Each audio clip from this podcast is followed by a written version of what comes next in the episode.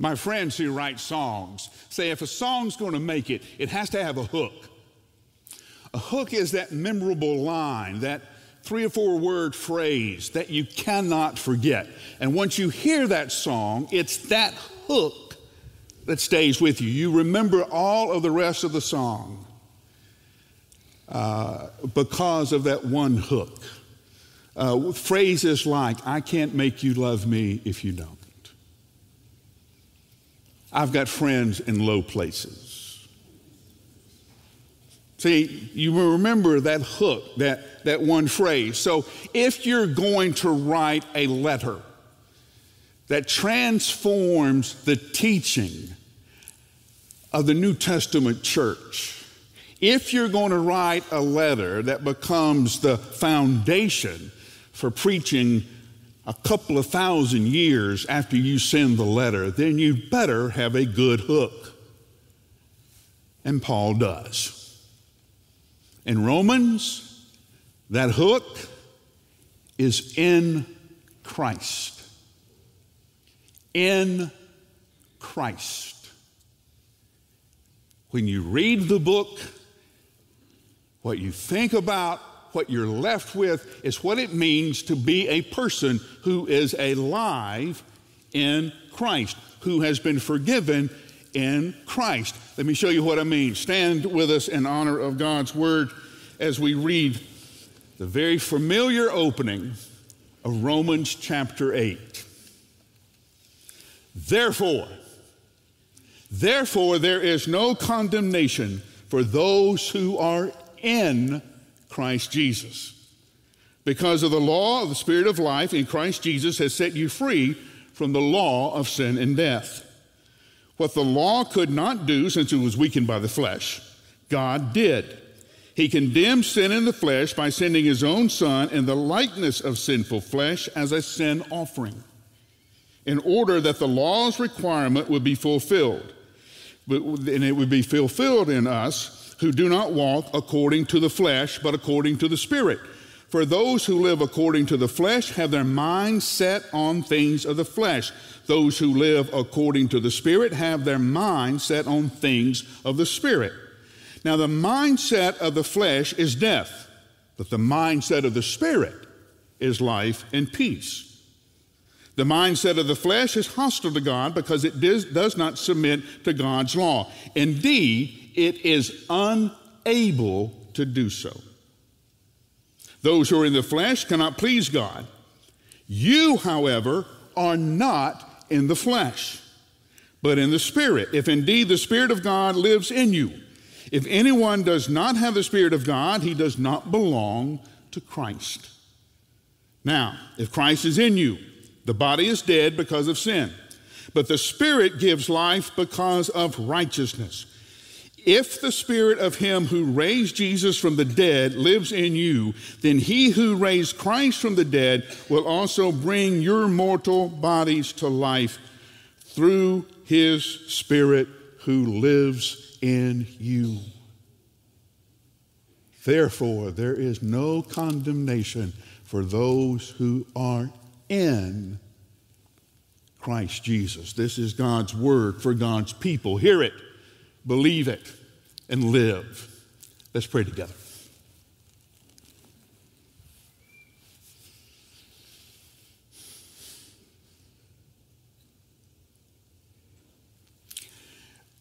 We have read these words hundreds of times. We have quoted them. And we have never been grasped by the depth of their meaning. Let this be the day that we go out of here not celebrating that there's no condemnation, but celebrating that the Spirit of the one who raised Christ from the dead is doing the same in us. And we pray this in your name. Amen. A lot of us, when we read the Bible, only read a couple of verses at a time. This is sad because it disconnects certain passages from passages before them and after them.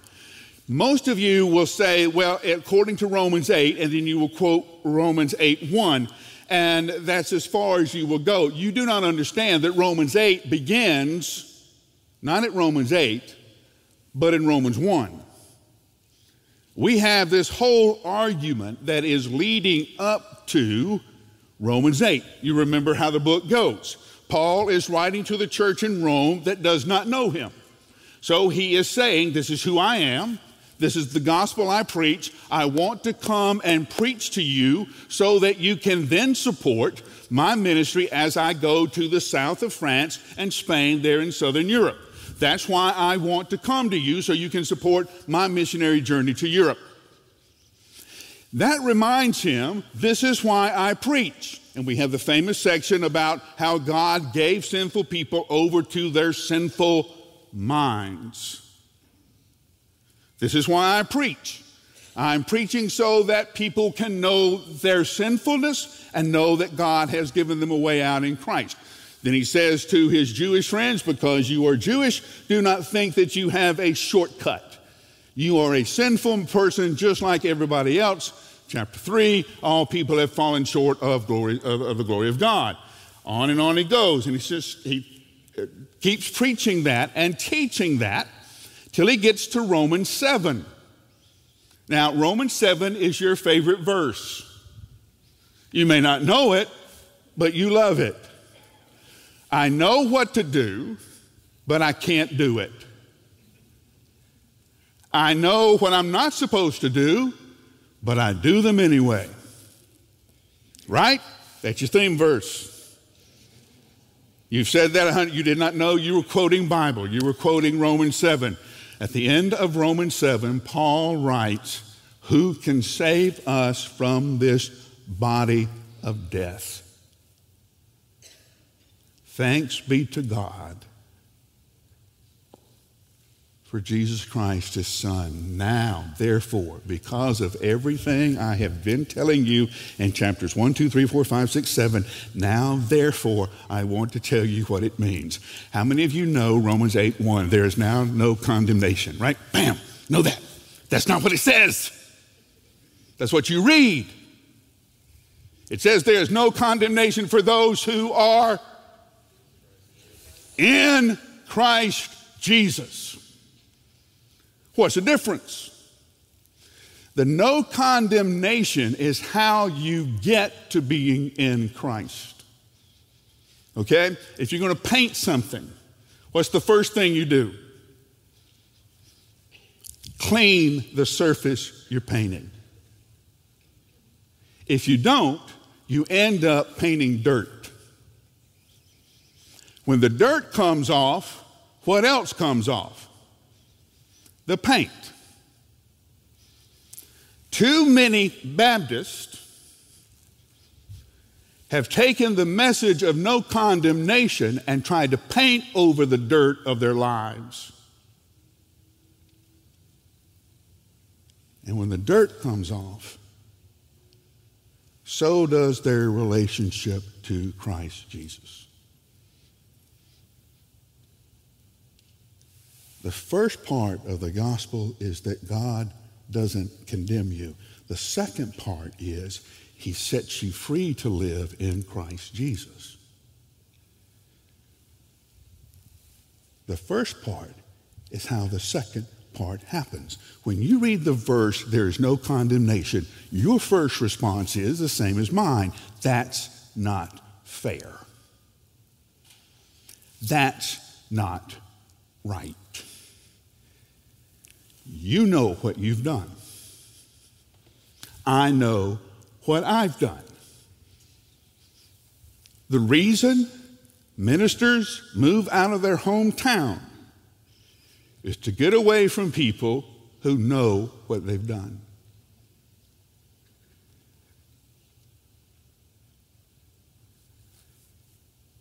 I know what I've done. I know what I deserve. You know what you've done. You know what you deserve. So when you hear someone say, there's no condemnation, your first response is, that can't be right. It can't be that easy. Did you see what Paul said? He didn't say it was easy. He said it was impossible. The mind of the flesh can't please God. Now, you're assuming that someone who always thinks bad things. This is someone who's always after greed. This is someone who's always lying, always stealing, because that's what the mind of the flesh is. Not necessarily. Some of us have the mind of the flesh because we think our salvation, we think our relationship with God is something that we earn. It's something we control. We're always trying to do some kind of magic. That is, we're trying to get God in a place where He has to respond to what we want Him to do. If I go to church a whole bunch, then God has to answer my prayers, right? Okay? 11 years ago, uh, I was diagnosed with cancer. I'm clear, I'm fine. Don't send me an email. Okay, I'm good. Um, I know some of you just woke up. Hey, what, what? Um, all right, all, it's all good. But I will tell you, I've told you before, my first response when the doctor told me was that Jesus broke the deal. Okay? We had a deal. I put up with all of you. Nothing bad happens to me. That's the deal. I've been doing my part, Jesus. Why didn't you do your part? That's the mind of the flesh. That's magic. I'm going to rub my little lantern, and God will appear and give me what I want. You can't please God that way. You can't control your own salvation. Now, let me tell you what, what Paul is saying. Let me break it down for you, Alabama style. The judge walks in.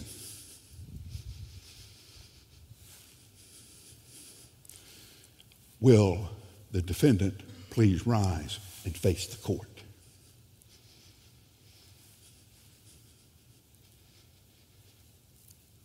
Mike Glenn,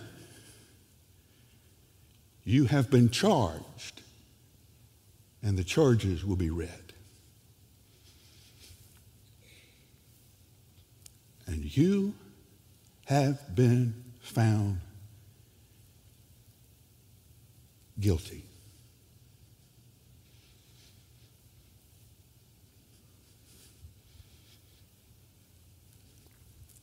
The sentence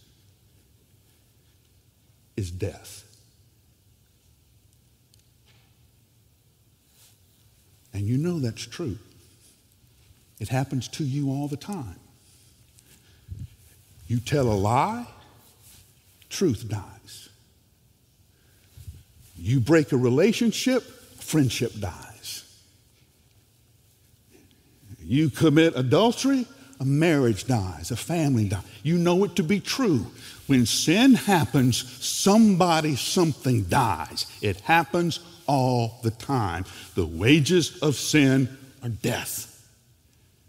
You are guilty by the law. By the law of the covenant, by the Ten Commandments, by any law of common sense. We are condemned.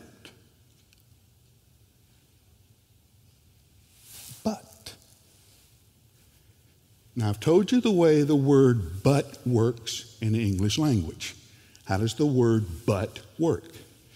it dismisses everything said before it. Okay? I've really dated, I enjoyed dating you for the last three months, but, okay, it erases everything said before it. You have been found guilty as charged, but erases everything said before it. Your sentence is paid. Your sentence is paid. Your death has already been died. You following what he saying? Condemned Christ in the form of a sinful person. Your death has already been died. You are now free to go. How does that happen? The same power, the same spirit.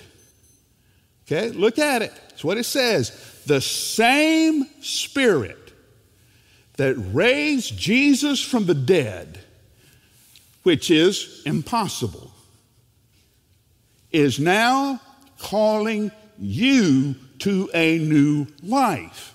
Once more, impossible. You're saying, Mike, I know I'm guilty. Christ has died your death. Now you are raised up. The same impossibility of that first Easter is now accomplished in you.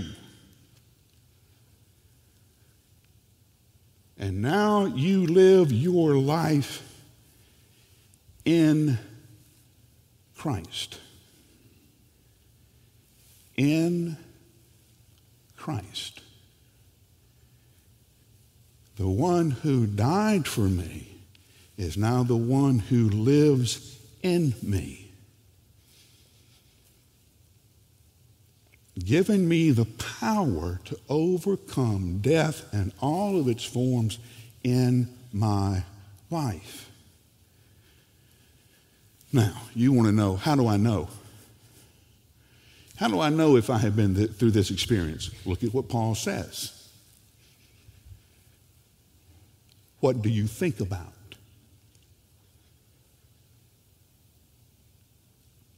Those who are in Christ have the mind of the Spirit.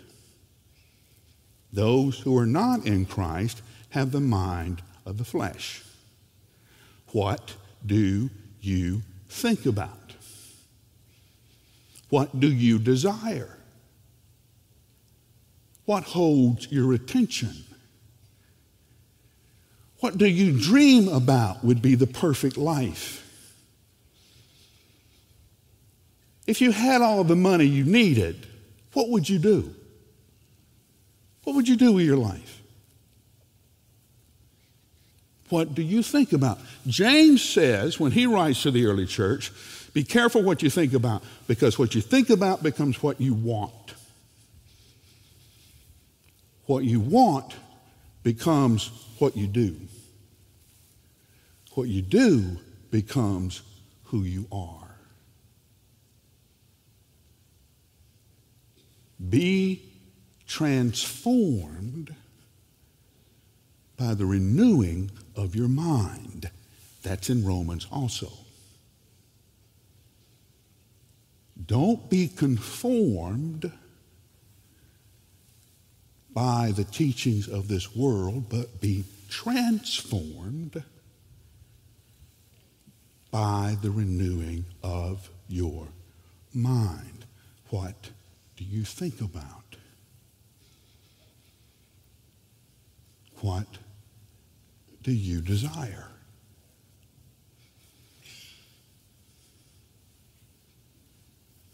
Is it the things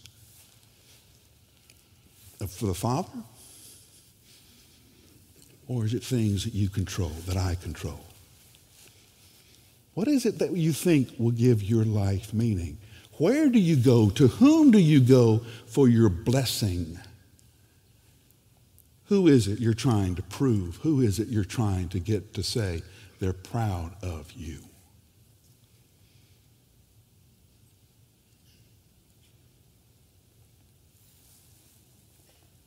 Paul says if you're thinking with yourself, you can't please God. You can't please God. It's not a matter of trying harder, not a matter of doing better. You can't. The only way you do that is to lose your life in Christ. It's not me who lives, Paul writes, but Christ in me. So all I want is Him. All I want to learn about is Him. Only person I want to be with is Him.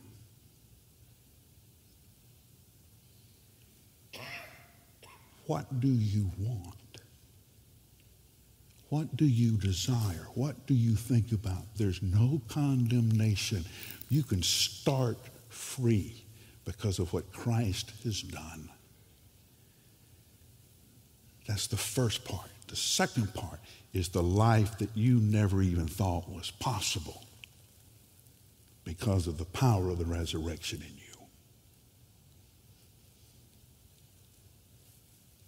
Therefore, because everything that Christ has done, you can have a very, very different life. And it can start this morning. Romans 8 is part of Paul's story. My prayer for you this morning is that it becomes your story. Let's pray together.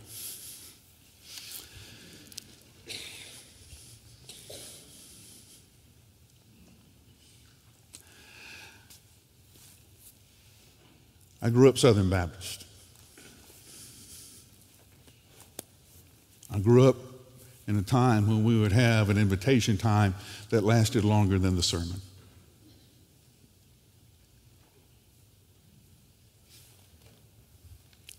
I don't want to do anything to emotionally manipulate you or put you on the spot.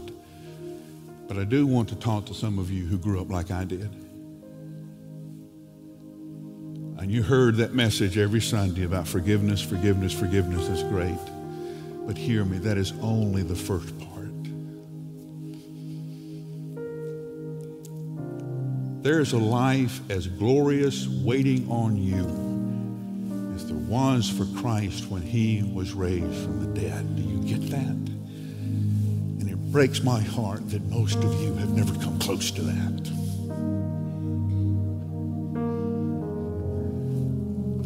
So before you go, will you find one of our ministers? Waiting for you out in the atrium. We wait out there so we can have all the time we need to talk to you, so we can be private, so we can hear your conversation. That's why we're out there. We're in no hurry. We want you to know the gospel in all of its fullness and the power of the resurrection. If the Lord is leading you to be part of Brentwood Baptist Church, you come. You join us in this mission of reaching the world with the good news of Jesus Christ. However, Christ has come to you, He's waiting for you where you are the church will wait for you as you come. Lord Jesus, every life is now open, every heart. So we pray now that moments we make, the decisions we make are exactly what you want.